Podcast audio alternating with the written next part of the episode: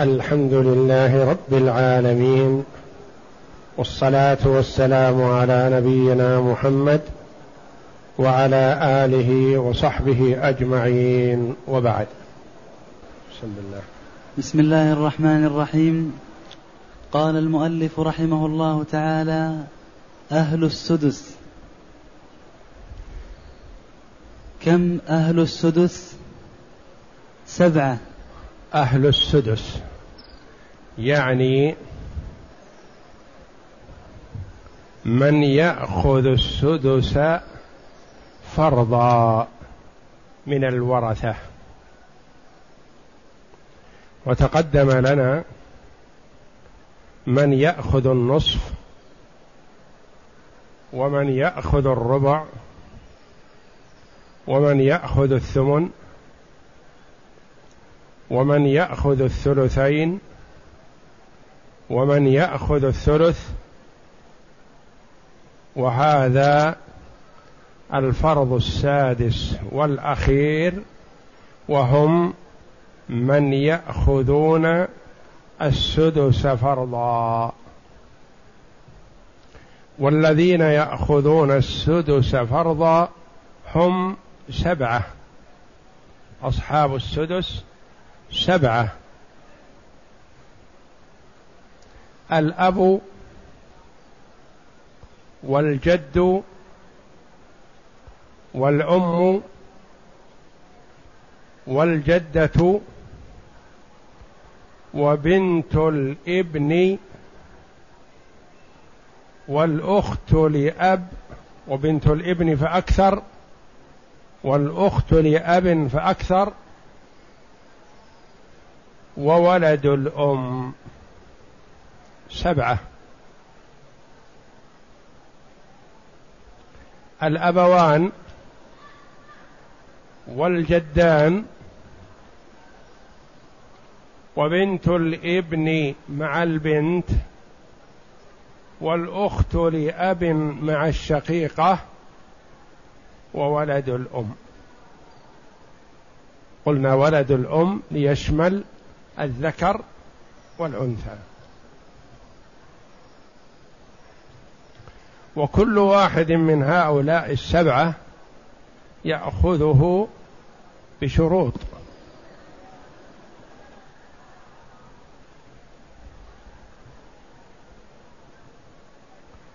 إذن الفروض المقدرة في كتاب الله تعالى هي ستة والسابع ثبت بالاجتهاد.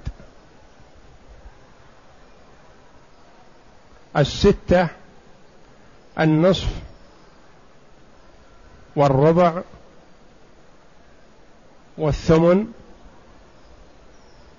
والثلثان والثلث والسدس. والسابع ثبت باجتهاد الصحابة رضي الله عنهم وهو ثلث الباقي. وعرفنا من يأخذ النصف وهم خمسة. ومن يأخذ الربع وهم اثنان. ومن يأخذ الثمن وهم واحد. ومن يأخذ الثلثين وهم أربعة. ومن يأخذ الثلث وهم ثلاثة. ومن يأخذ السدس وهم سبعة.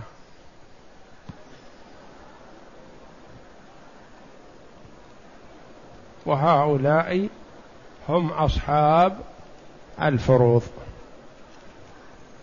ومن عداهم أصحاب التعصيب العصبة.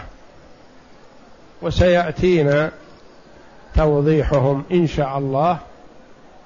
وهم عصبة بالنفس وعصبة بالغير وعصبة مع الغير. والعصبة يأخذون ما أبقت الفروض.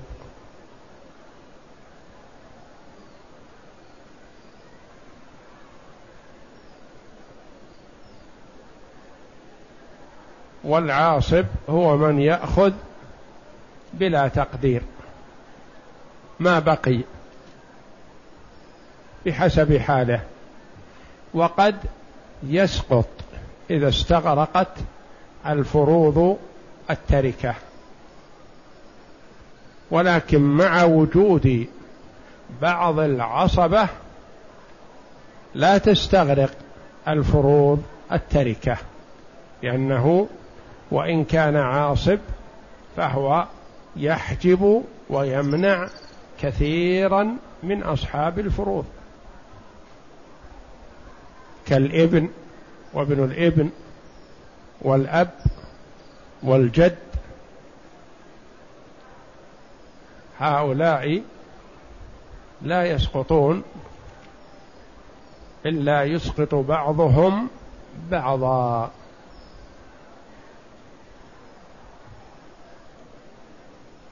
اقرأ. كم أهل السدس؟ سبعة.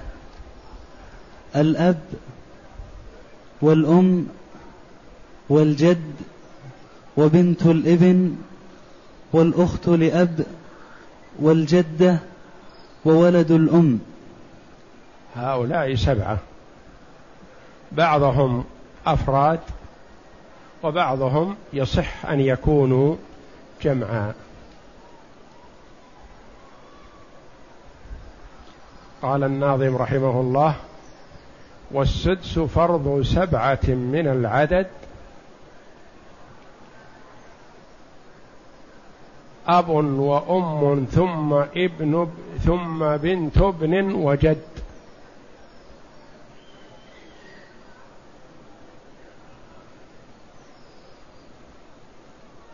والأخت بنت الأب ثم الجدة وولد الأم تمام العدة. أب وأم ثم بنت ابن وجد. أربعة في الشطر الثاني من البيت الأول. والأخت بنت الأب ثم الجدة. وولد الأم تمام العدة. وكلهم يكون أفراد سوى بنت الابن. قد يكون معها مشارك. والأخت لأب يكون معها مشارك. والجدة يكون معها مشارك.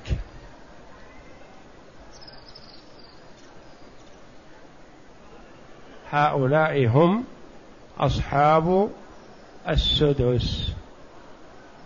نعم. ما هي شروط إرث كل واحد من المذكورين السدس؟ ماذا يشترط لأخذ كل واحد منهم السدس؟ لأنه لا يأخذ أحد السدس إلا إذا اكتملت الشروط فيه. قد يوجد جد ولا يأخذ سدس ولا يأخذ شيئا. وقد يوجد جدة ولا تأخذ شيئا. ويوجد بنت الابن ولا تأخذ. ويوجد أخت لأب ولا تأخذ. ويوجد ولد الأم ولا يأخذ. وهكذا. وكل واحد منهم قد يحجب سوى الأب والأم فإنهم لا ينزلون عن السدس. أما الجد فقد يحجب بالأب وأما بنت الإبن فقد تحجب بالبنات والأبناء الذين هم أعلى. والأخت لأب تحجب بالإخوة الأشقاء وبالأب وتشارك الجد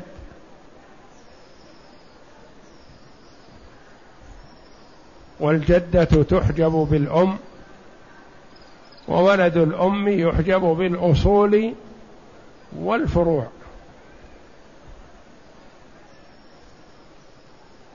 نعم. شروط إرث كل واحد من أهل السدس السدس كما يلي. الأول الأب يرث السدس بشرط وجودي وهو وجود الفرع الوارث. الأب يأخذ السدس بوجود الفرع الوارث. فإن كان الفرع الوارث ذكرا أخذ السدس ولا شيء له سواه. وإن كان الفرع الوارث أنثى أخذ السدس ثم يأخذ ما أبقت الفروض تعصيبا. هلك هالك عن ابن وأب. للأب السدس واحد والباقي للابن. المسألة من ستة. هلك هالك عن أب وبنت. أب وبنت. المسألة من ستة. للأب السدس واحد وللبنت النصف ثلاثة والباقي يأخذه الأب تعصيبا اجتمع له فرض وتعصيب. فهو مع ذكور الولد يأخذ تعصيبا يأخذ فرضا فقط. ومع إناث الولد يأخذ الفرض وما بقي يأخذه تعصيبا.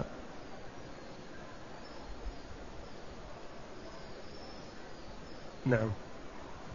الثاني الأم وترث السدس بشرط وجود الفرع الوارث أو وجود جمع من الإخوة والمراد بالجمع اثنان فصاعدا. الأم تأخذ السدس بشرطين وجود الفرع الوارث أو في حالة من حالتين وجود الفرع الوارث أو وجود الجمع من الإخوة. فإن وجد فرع وارث سواء كان ذكرا أو أنثى أخذت السدس فقط. أو لم يوجد فرع وارث ووجد إخوة جمع من الإخوة أو الأخوات سواء كانوا كما تقدم لنا من الأب أو من الأم أو من الأبوين وسواء كانوا وارثين أو محجوبين بشخص فإنها تأخذ السدس. مثال ذلك هلك هالك عن ابن وأم. المسألة من ستة للأم السدس واحد وللابن الباقي خمسة. هلك هالك عن بنت وأم وأخ شقيق. المسألة من ستة. للبنت النصف ثلاثة وللأم السدس واحد والباقي اثنان للأخ الشقيق تعصيبا لقوله صلى الله عليه وسلم الحقوا الفرائض بأهلها فما بقي فلأولى رجل ذكر. هلك هالك عن أم وثلاثة إخوة أشقاء. المسألة من ستة للأم السدس واحد والباقي خمسة للإخوة الأشقاء. هلك هالك عن أم وأخ شقيق وأخ لأب. المسألة من ستة للأم السدس واحد. والباقي للأخ الشقيق ويسقط الأخ لأب لوجود أشقاء الشقيق. لما أعطينا الأم السدس لوجود الجمع من الإخوة أين الجمع؟ الأخ الشقيق والأخ لأب والأخ لأب عده الأخ الشقيق ولم يرث. عده بالنسبة للأم. قال لك يرحمك الله لك السدس. قالت لي الثلث. نقول لك السدس في كتاب الله لوجود أخ شقيق وأخ لأب. فتأخذ السدس وتذهب. ثم يأتي الأخ الشقيق فيأخذ ما بيد الأخ لأب ويقول لا يصلح أن ترث وأنا موجود. وإنما عده على أمه ليحجبها من السدس من من الثلث إلى السدس.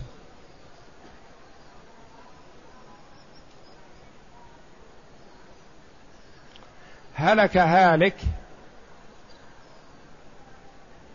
عن أم وبنت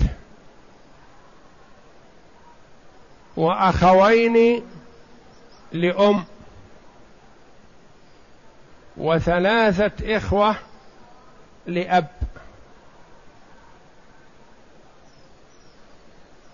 المسألة من ستة. للأم السدس واحد لوجود البنت. وللبنت النصف ثلاثة. والباقي يأخذه الإخوة لأب تعصيبا. ولد الأم ألا يأخذ شيئا؟ لا. لما؟ من الذي أسقطه؟ البنت. أسقطه البنت الفرع الوارث.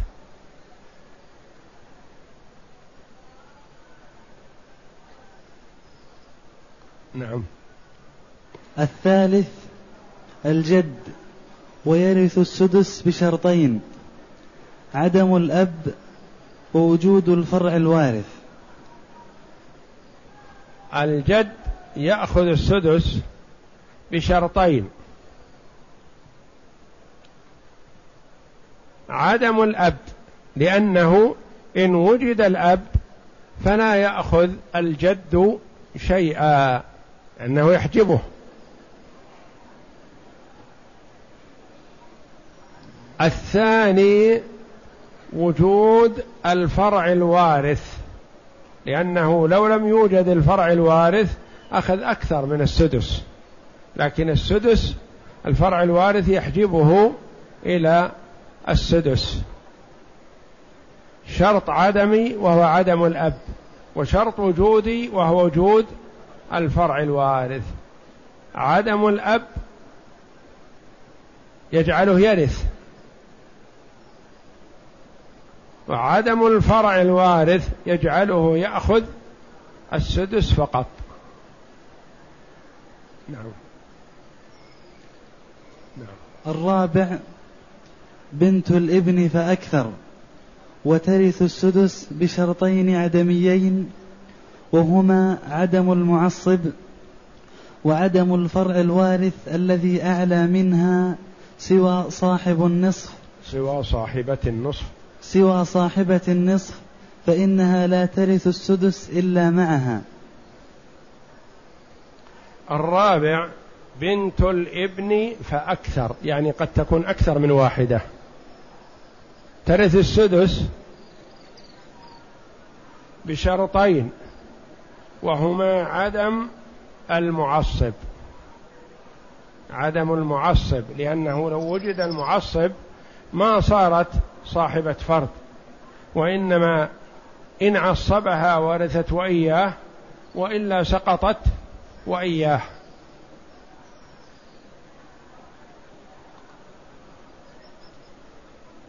وعدم الفرع الوارث الذي هو أعلى منها سوى البنت. لأن بنت الإبن تأخذ السدس مع البنت. تكملة الثلثين. ولا بد أن تكون بنت واحدة فإن كانت أكثر فلا ترث.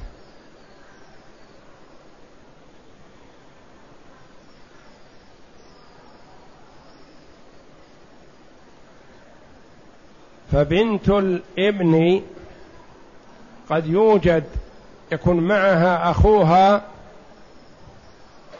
فيكون أخ مبارك. ترث بسببه. وقد يكون أخ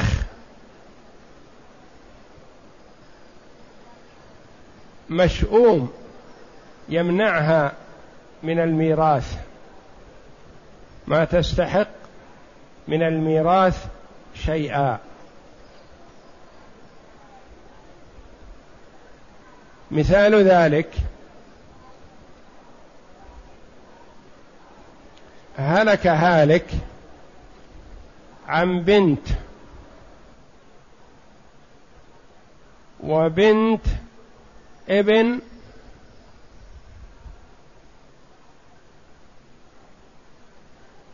وأخ شقيق.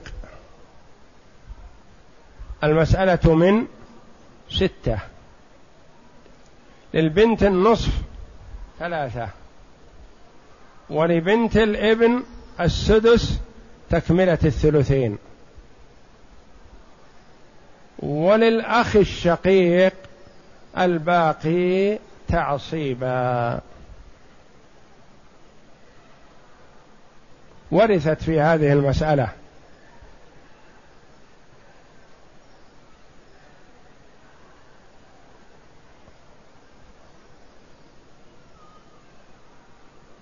مثال آخر. هلك هالك عن بنتين. وبنت ابن. وأخ شقيق. المسألة من من ثلاثة. ولا يسوغ لنا أن نقول من ستة وهي تأتي من ثلاثة.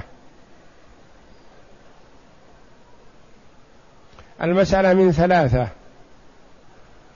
للبنتين الثلثان اثنان. والباقي للأخ الشقيق.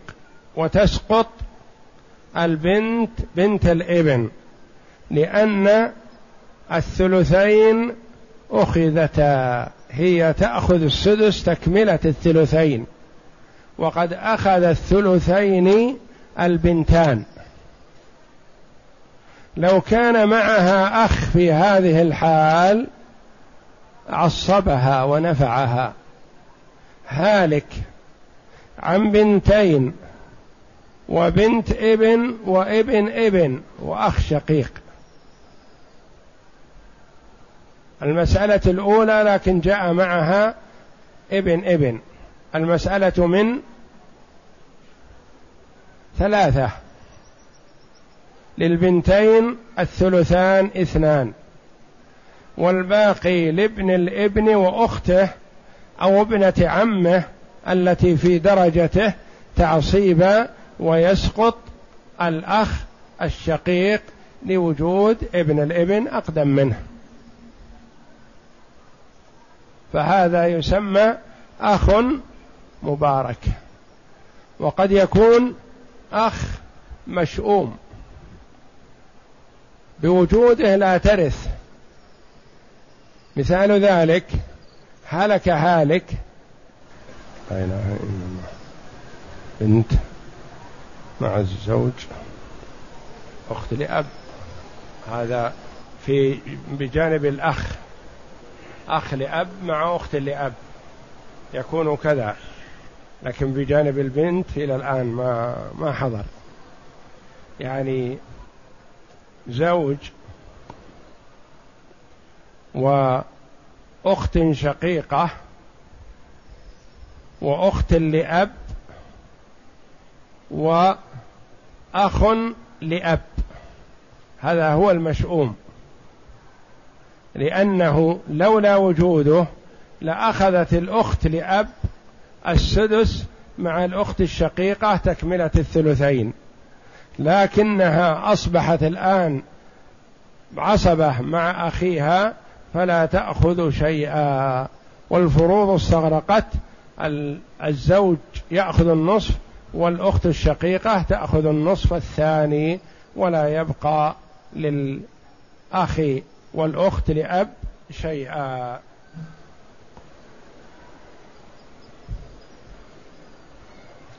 وبنت الابن قد تكون واحدة وقد تكون أكثر. مثلا هلك هالك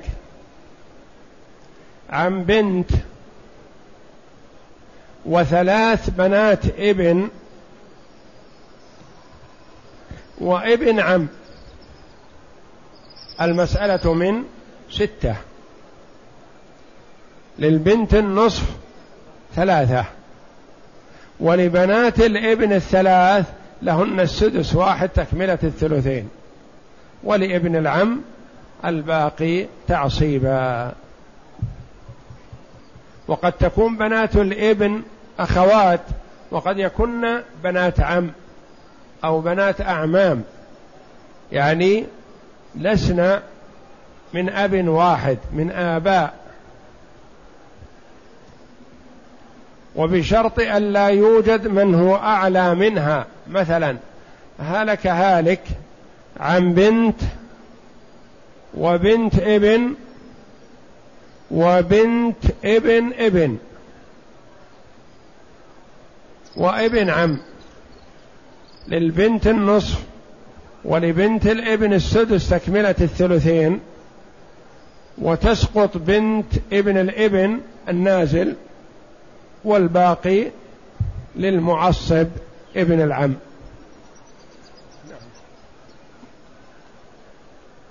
وبنت الابن واحدة أو أكثر لا تأخذ السدس إلا مع وجود البنت.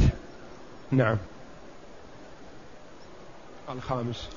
الخامس الأخت لأب فأكثر. وترث السدس بشرطين. الأول أن تكون مع أخت شقيقة وارثة النصف فرضا. والثاني عدم المعصب. يشترط في أخذ الأخت لأب السدس شرطان. وجود أخت شقيقة آخذة النصف. وعدم المعصب لها. مثال ذلك هلك هالك عن أخت شقيقة وزوج وأخت لأب. المسألة من ستة للأخت الشقيقة النصف ثلاثة. وللأخت لأب السدس تكملة الثلثين. وللزوج النصف ثلاثة. عالت المسألة إلى سبعة. هنا عدم معصب ووجود أخت شقيقة آخذة النصف. فإن وجد المعصب سقطت. هلك هالك عن زوج وأخت شقيقة وأخت لأب وأخ لأب. المسألة من اثنين. للأخت الشقيقة النصف واحد وللزوج النصف واحد وتسقط الأخت لأب مع أخيها وهذا أخ مشؤوم. هذا الذي حرمت بسببه. لو لم يوجد لأخذت السدس تكملة الثلثين مع الأخت الشقيقة. والأخت لأب سواء كانت واحدة أو أكثر تأخذ السدس. هلك هالك عن أخت شقيقة وثلاث أخوات لأب وابن عم. المسألة من ستة. للأخت الشقيقة النصف ثلاثة وللأخوات لأب الثلاث لهن السدس واحد تكملة الثلثين والباقي لابن العم تعصيبا. السادس. السادس الجدة فأكثر وتستحقه بشرط عدمي وهو عدم الأم فالجدة لها حالتان حالة السادس من أصحاب السدس الجدة. والجدة تأخذه بشرط عدمي وهو عدم الأم. لأن الأم إذا وجدت أسقطت الجدة. ما تأخذ الجدة شيئا. فالجدة إذن لها حالتان.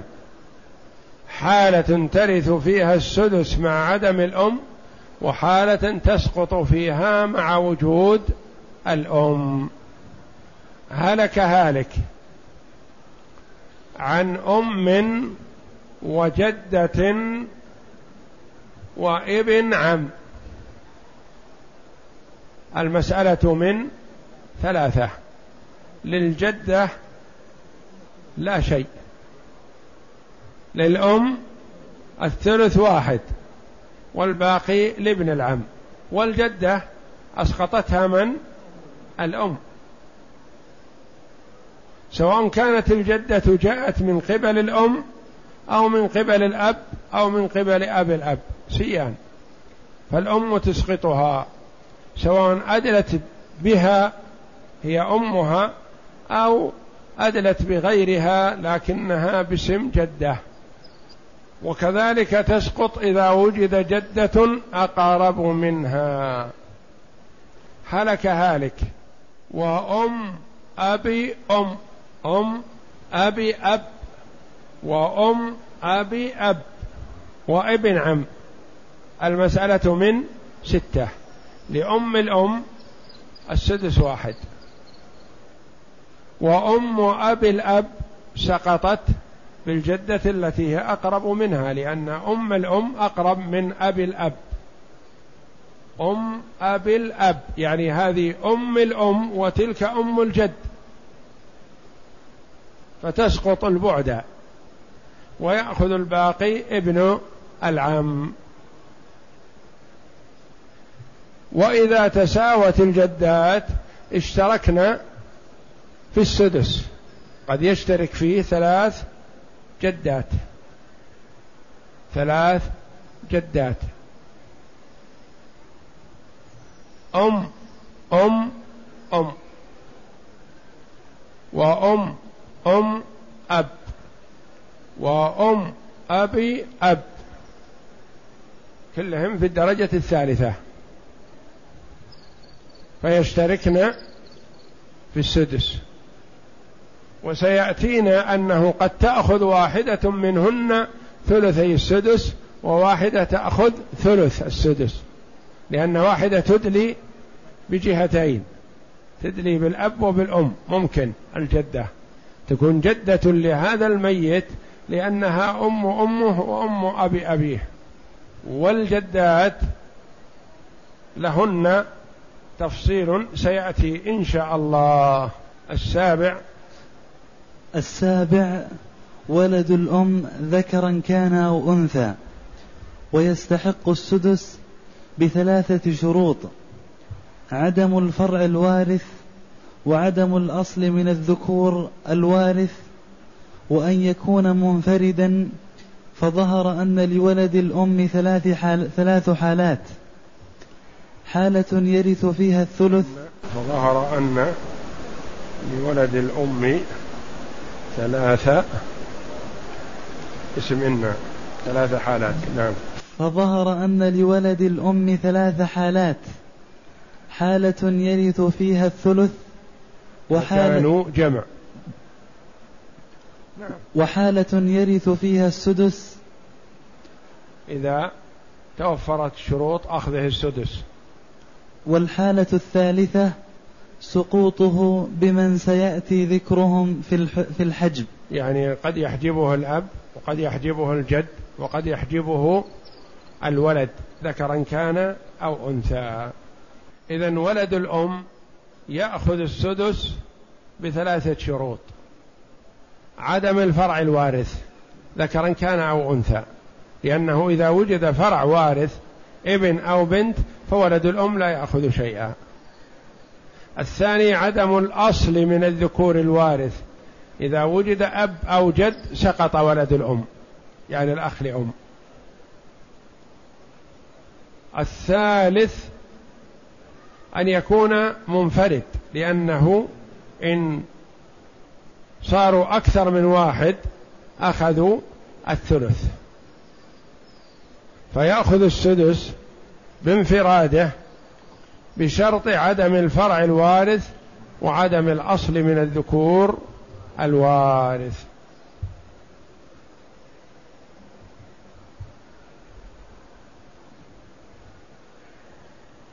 اقسم. هلك هالك عن أب وبنتين. عن أب وبنتين. المسألة من ستة. للأب السدس واحد وللبنتين الثلثان أربعة والباقي واحد يأخذه الأب تعصيبا. يعني في هذه الحال الأب يرث السدس فرضا ويرث الباقي واحد من ستة تعصيبا.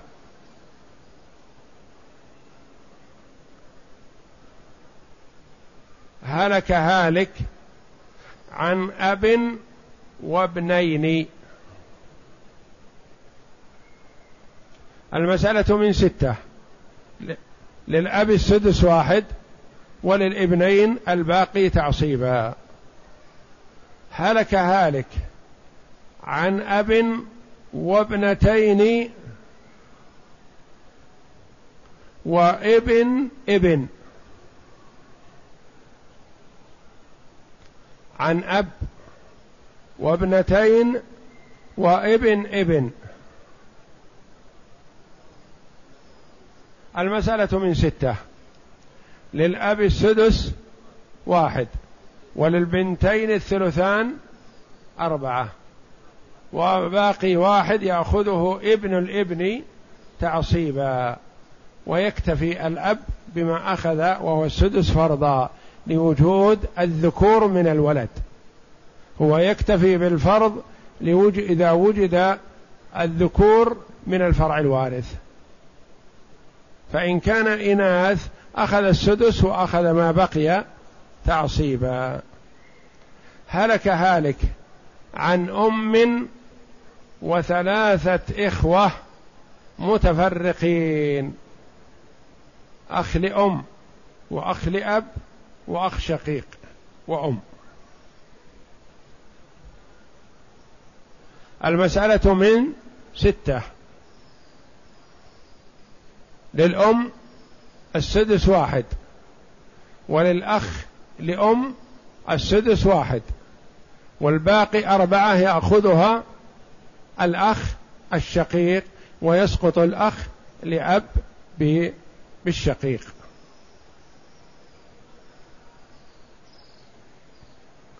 هلك هالك عن أم وأخ شقيق وأخ لأب. المسألة من ستة للأم السدس واحد لوجود الأخوين. ثم يرجع الأخ الشقيق على ما بيد الأخ لأب ويأخذه ويكون الباقي كله للأخ الشقيق ويسقط الأخ لأب وإنما عد على الأم فحجبها من الثلث إلى السدس. هلك هالك عن بنتين وبنت ابن وأخت شقيقة.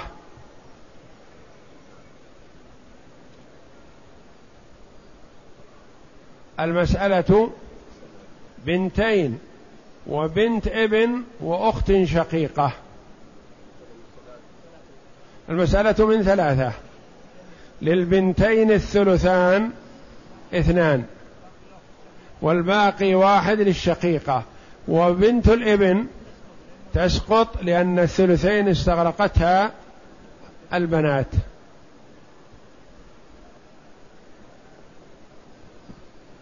هلك هالك عن بنتين وبنت إبن وإبن إبن إبن. أنزل. وأخت شقيقة.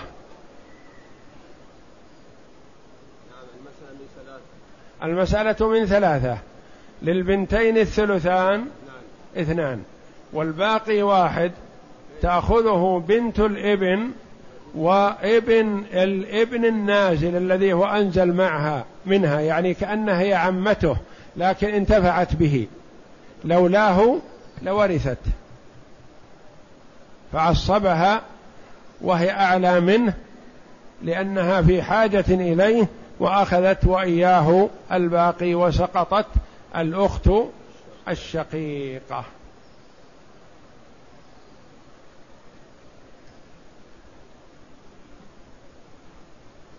هلك هالك.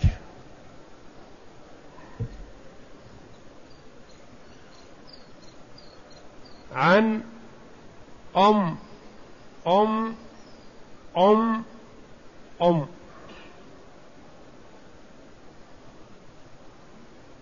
وأم أب.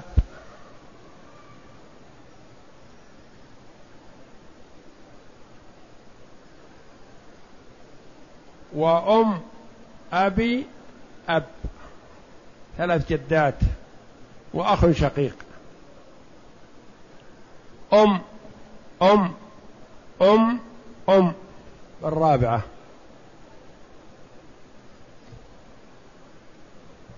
وأم أم. لا أم أب. وأم أبي أب. وابن عم. المسألة من ستة. من يأخذ السدس؟ يأخذ السدس أم الأب. أم الأب والباقي لابن العم وأم أبي الأب وأم أم أم أم يسقطان لوجود القربى أم الأب.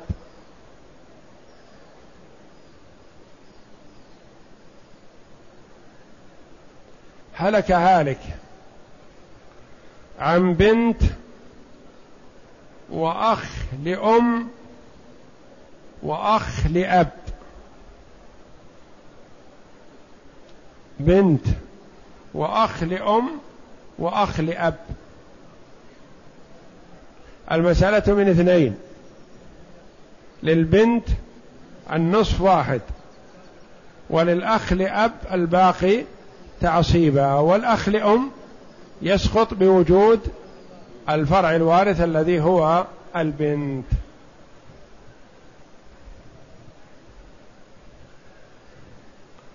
هلك هالك. عن أب وجد وعم. أب وجد وعم. المال للأب وحده. هلك هالك. عن أب وجد الأب قاتل. وجد المال للجد. لأن الأب لا يحجبها الآن. لأنه ممنوع من الميراث بوصف.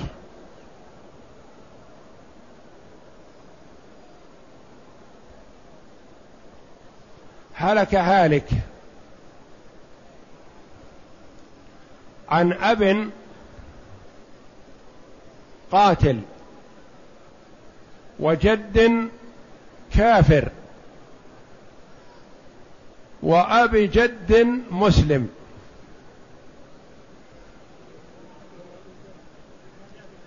المال لأبي الجد المسلم لأن القاتل لا يرث والكافر لا يرث فينتقل للأعلى.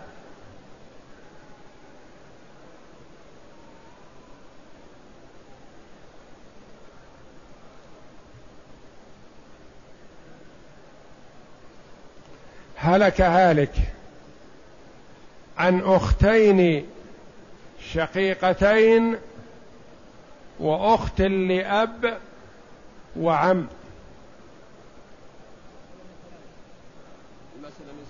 المسألة من ثلاثة.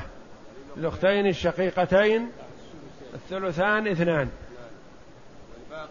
والباقي للعم. ولا تأخذ الأخت لأب شيئا. لأن الثلثين استغرقتا. هلك هالك عن أخت شقيقة وأخت لأب وأخت لأم وابن عم.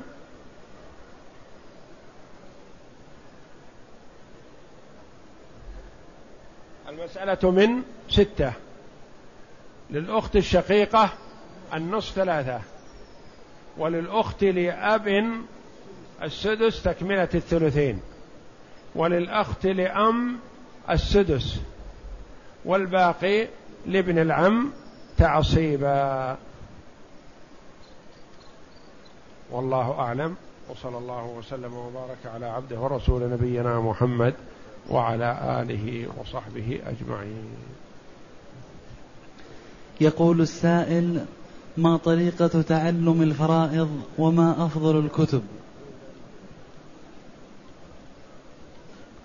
تعلم الفرائض سهل بإذن الله لمن وفقه الله وكتب الفرائض كثيرة والحمد لله. فيه عدة الباحث التي بين أيدينا الآن للشيخ عبد العزيز بن رشيد رحمه الله وفيه الفوائد الجلية للشيخ عبد العزيز بن باز رحمه الله. والرائد في علم الفرائض للشيخ محمد عيد الخطراوي وغيرها من الكتب كثير والحمد لله. يقول السائل ابني عمره ثمان سنوات. أتى إلى الميقات ولبس الإحرام وبعدما قدمنا إلى مكة أحل الإحرام قبل أن يطوف.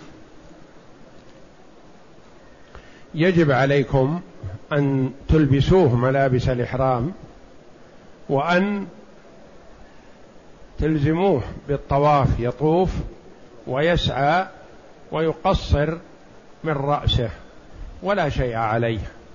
في لبسه الملابسه العادية جهلا أو نسيانا وما دام دون الحلم فلا شيء عليه في هذا لكن هو الآن لا يزال محرم وإن حل الإحرام فهو ما حل حقيقة هو الآن محرم.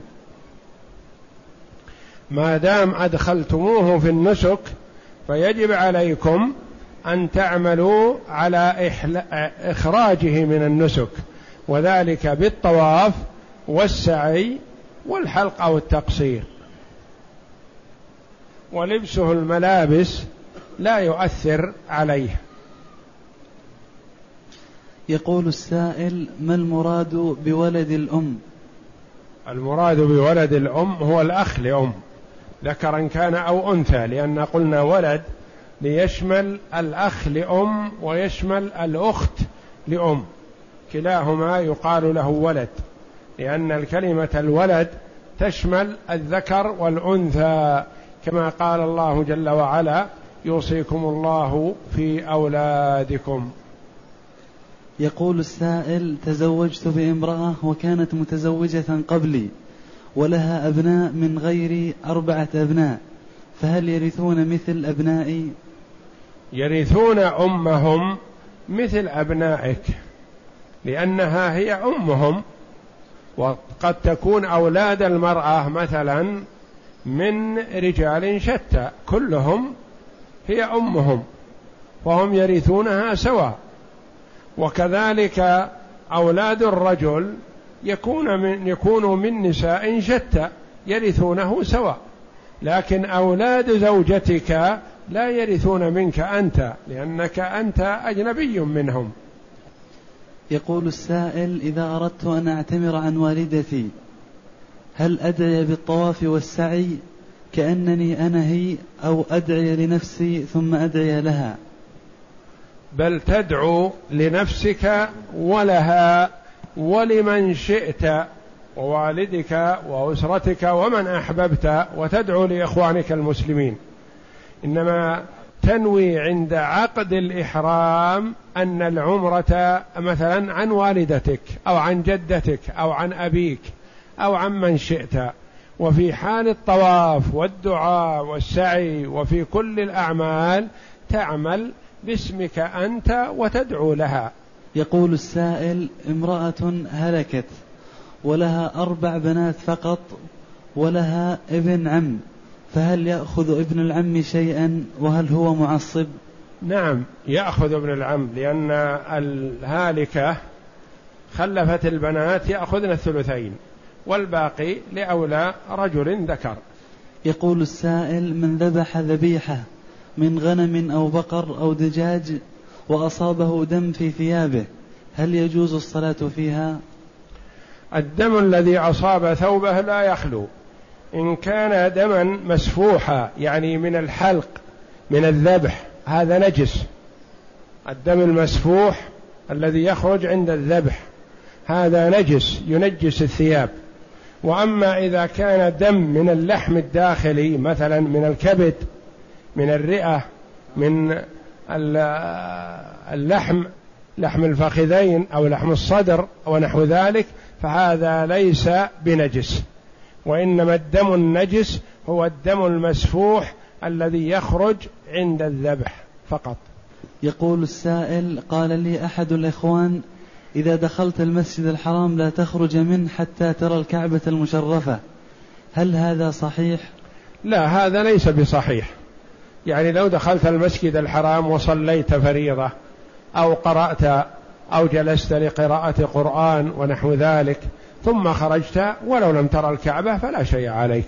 يقول السائل يقال أن الرجل له عدة يعتدها بعد بعد أن يطلق زوجته وأراد أن يتزوج بأختها فما معنى هذه العدة؟ هو ليس له عدة وإنما ينتظر حتى تخرج زوجته المطلقة من العدة. يعني ما يكون في عصمته أختان واحدة في العدة وواحدة معقود عليها ما يصح. إذا خرجت الأخت من العدة فله أن يعقد على أختها ولا يقال في هذه الحال إن الرجل له عدة لا إنما العدة على المطلقة. ينتظر حتى تخرج من العدة.